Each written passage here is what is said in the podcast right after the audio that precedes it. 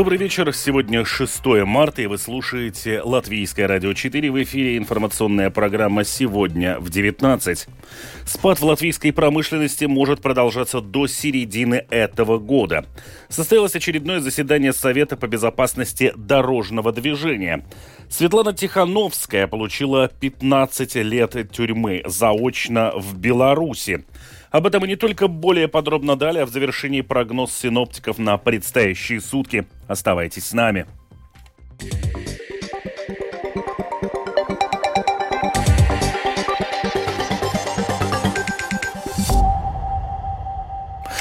Спад в латвийской промышленности может продолжаться до середины этого года, но к концу года промышленность снова будет в плюсе, так считают опрошенные агентством лета банковские аналитики. Экономист банка Цитаделы Мартинш Абулинш констатирует, что 2023 год в латвийской промышленности начался с падения объемов производства, и в целом этот год в промышленности наверняка будет непростым. По данным Центрального статистического управления, в январе текущего года по сравнению с январем 2022 года объемы производства в обрабатывающей промышленности снизились на 6,1%. Состоялось очередное заседание Совета по безопасности дорожного движения. Представители Министерства сообщения, Министерства внутренних дел, Государственной полиции и других – государственных организаций подводили итоги минувшего года. Планировали задачи на этот год, чтобы сократить число аварий на дорогах. С подробностями Сергей Бордовский. В целом ситуация с безопасностью дорожного движения в стране благоприятная. Уменьшается количество аварий на дорогах, значительно сократилось число погибших в ДТП. Это отметил министр сообщений Янис Виттенбергс. Если мы сравним с показателями 20 лет назад, то тогда на дорогах страны погибало 635 человек в год, а в прошлом году погибли 150 человек. Улучшение очевидно. Думаю, это ответ на то, чем мы тут занимаемся, что делаем и чего нам надо достичь. Говоря о водителях в состоянии алкогольного опьянения, примерно на 17-18% увеличилось число ДТП, совершаемых в состоянии опьянения. Это противоположно тому, за что мы боремся и чего хотим достичь. Надо сказать, что привычки общества наших водителей очень трудно переломить. Этого нельзя достичь за один год. И из года в год проводятся различные кампании и мероприятия. Их, конечно, надо продолжать. В рамках проводимой в полиции этой реформы планируется повысить оперативность реагирования полиции на значительные происшествия. В то же время все активнее вводить различные электронные решения для менее важных случаев, говорит министр внутренних дел Марис Кучинскис. Самое значительное мероприятие сейчас – реформа полиции. 1 марта она началась в регионах. Она выражается в возможностях и способностях более оперативного реагирования. Но ее эффект будет более полным при более тесном сотрудничестве со всеми другими вовлеченными сторонами. Мы увеличим количество умных камер на дорогах, затем светофоров. Это методы, которые из электронной среды надо внедрять и в законодательную среду, чтобы получить от них наибольший эффект. В цифрах в прошлом году в Латвии были зарегистрированы более 19 тысяч аварий на дорогах. Это на 419 меньше, чем годом ранее. Резко упало число погибших в ДТП – 115 человек в прошлом году, что на 31 человека меньше, меньше, чем в 2021, да и в другие предшествующие годы, отмечает начальник управления безопасности движения госполиции Юрис Янчевскис. Мы видим, что число раненых в ДТП немного выросло, а количество тяжело раненых упало. Число погибших сократилось очень значительно. Это наименьшее число погибших за год в новейшей истории Латвии. Если анализировать число погибших по месяцам, то в прошлом году наименьшим число погибших было в апреле, августе и декабре. И наоборот, предыдущие годы, именно в эти месяцы количество погибших было самым большим. В этом году полиция ставит приоритеты – сокращать число выездов на менее значительные аварии, более полно применять составление согласованных заявлений о ДТП. Планируется шире использовать систему контроля средней скорости и наладить обмен о штрафах с другими странами Евросоюза. Возможно, до 5 км в час будет снижено допустимое превышение скорости, когда нарушитель может отделаться только предупреждением. Сергей Бордовский, служба новостей Латвийского радио. В Латвии из 130 тысяч предприятий налоги полностью платят только 20 тысяч. Об этом заявила глава СГД Ева Яунзеве. Но остаются еще 110 тысяч предприятий. Что с ними на этот вопрос Ева Яунземе ответила в передаче ЛР-4 «Открытый разговор». 40 тысяч – это неактивные предприятия. Надо работать над тем, чтобы все-таки все регистры очищать от тех, которые уже не работают, не действуют. Но 52 тысячи предприятий, мы на них смотрим как на таких, у которых риски. Да. Риски обычно это все-таки заработные платы, потому что если смотреть на тех, которые платят все, и, и тех, которые не все, тогда эти зарплаты, в принципе, у них намного меньше. Обычно в среднем это минимальная зарплата немножко больше. Значит, мы напишем им, знаете, вы платите зарплату, которая намного меньше, чем в среднем. Хорошо, что 50% все-таки делают коррекции в своих заработных платах. Но большинство ждет следующий подход, когда мы уже объявимся к ним. В рижских школах собираются проводить рейды с целью предотвращения распространения дурманивающих веществ. Об этом сегодня латвийскому радио сообщил мэр Риги Мартин Штакис. По его словам, педагоги и родители сильно обеспокоены доступностью наркотических веществ в школах. Доступность не только вайпов, но и разных наркотических веществ сейчас высока как никогда. Важно не говорить, где и когда пройдут рейды, только тогда будет результат. Но школы сами подают заявки, и уже создалась очередь. Известно, что натренированным полицейским собакам не так легко найти синтетические наркотики. Мы сами знаем, что есть много телеграм-каналов, где довольно открыто предлагают удурманивающие вещества и даже предлагают доставить их в школу. Я думаю, что надо проводить более широкие операции для борьбы с этим сектором, где, как мне кажется, полная вседозволенность. Es domāju, ka šeit jātaisa daudz plašākas operācijas, lai cīnītos ar šo sektoru, kurām liekas, ka ir pilnīgi visatļautība.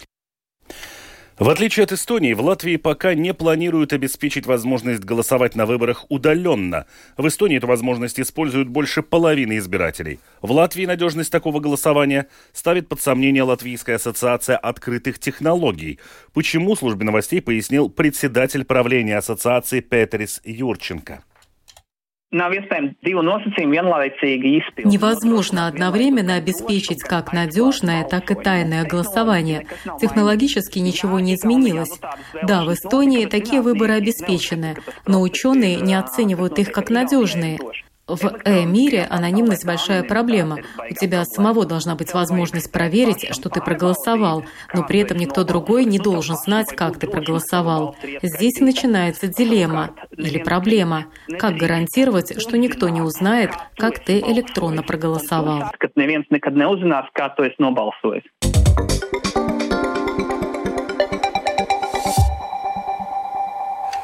Президент Украины Владимир Зеленский провел очередное заседание Ставки Верховного Главнокомандующего. Там обсуждалась ситуация на основных направлениях фронта, а особенно подробно была рассмотрена ситуация в Бахмуте говорится на сайте Офиса президента Украины.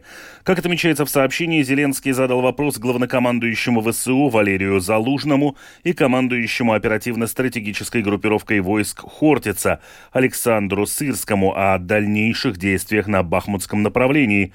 Они высказались за продолжение оборонной операции и дальнейшего усиления позиции в Бахмуте, говорится в сообщении на сайте Офиса президента Украины. Тем временем посевная в Украине, которая должна начаться через полторы недели под угрозой срыва. Аграрии могут остаться без средств на ее осуществление. Почему так произошло и что делают аграрные ассоциации, чтобы все-таки начать посевную, расскажет Оксана Пугачева.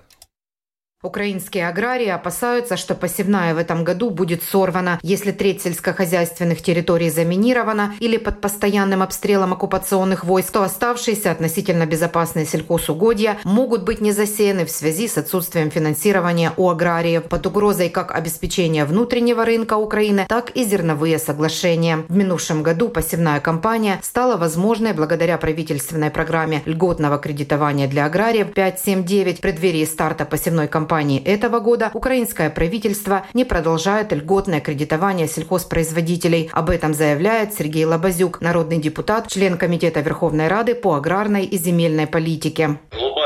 Проблема, що не розблоковується з Глобальная проблема в том, что не разблокирована программа 579. Ее уже анонсировали, и президент озвучил, что она будет увеличена в два раза по сравнению с прошлым годом. Эта программа была достаточно эффективна. Более 40 тысяч агропредприятий воспользовались этой поддержкой. Банки, которые выдавали аграриям кредиты в прошлом году и до сих пор не получившие ясности относительно продления льготного кредитования, требуют от аграриев вернуть средства. Украинские сельхозпроизводители отмечают, что возврат средств крайне негативно отразится на дальнейшей работе агросектора Украины в условиях войны.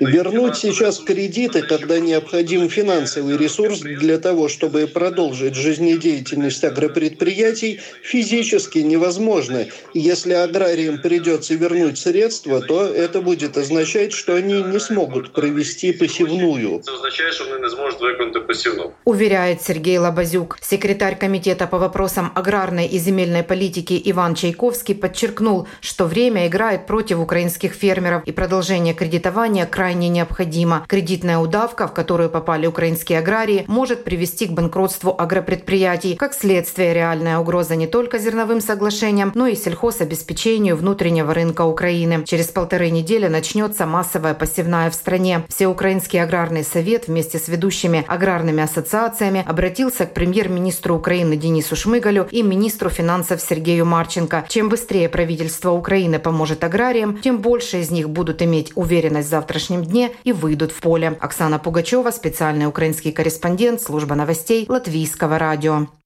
Светлана Тихановская, главная соперница Александра Лукашенко на президентских выборах 2022 года, итоги которых белорусская оппозиция считает сфальсифицированными, заочно приговорена судом в Минске к 15 годам лишения свободы по целому ряду тяжких статей, включая государственную измену. В приговоре сказано, что свой срок она должна отбывать в колонии общего режима. Полиция Германии разоблачила группу хакеров, связанных с Россией. На протяжении примерно шести лет эти хакеры нападали на различные компьютерные системы западных стран и просили крупные суммы выкупа. Аресты и обыски по этому делу прошли как в Германии, так и в Украине. Подробности у нашего корреспондента в Брюсселе Артема Конохова. Германская полиция в понедельник заявила о разоблачении группы хакеров, связанной с Россией. От действий этих преступников пострадало около 600 жертв, в том числе британская система здравоохранения. Операцию совместно проводило Американское федеральное бюро расследований и Европол. Полиция германской федеральной земли Северный Рейн-Вестфалия в заявлении для прессы указывает, что после длительного расследования полицейские на прошлой неделе провели обыски по различным адресам в Германии и Украине. Полиция утверждает, что сеть хакеров занималась цифровым шантажом и компьютерным саботажем. Преступники атаковали компьютерные системы жертв, а потом требовали крупный выкуп для того, чтобы возобновить доступ к информации.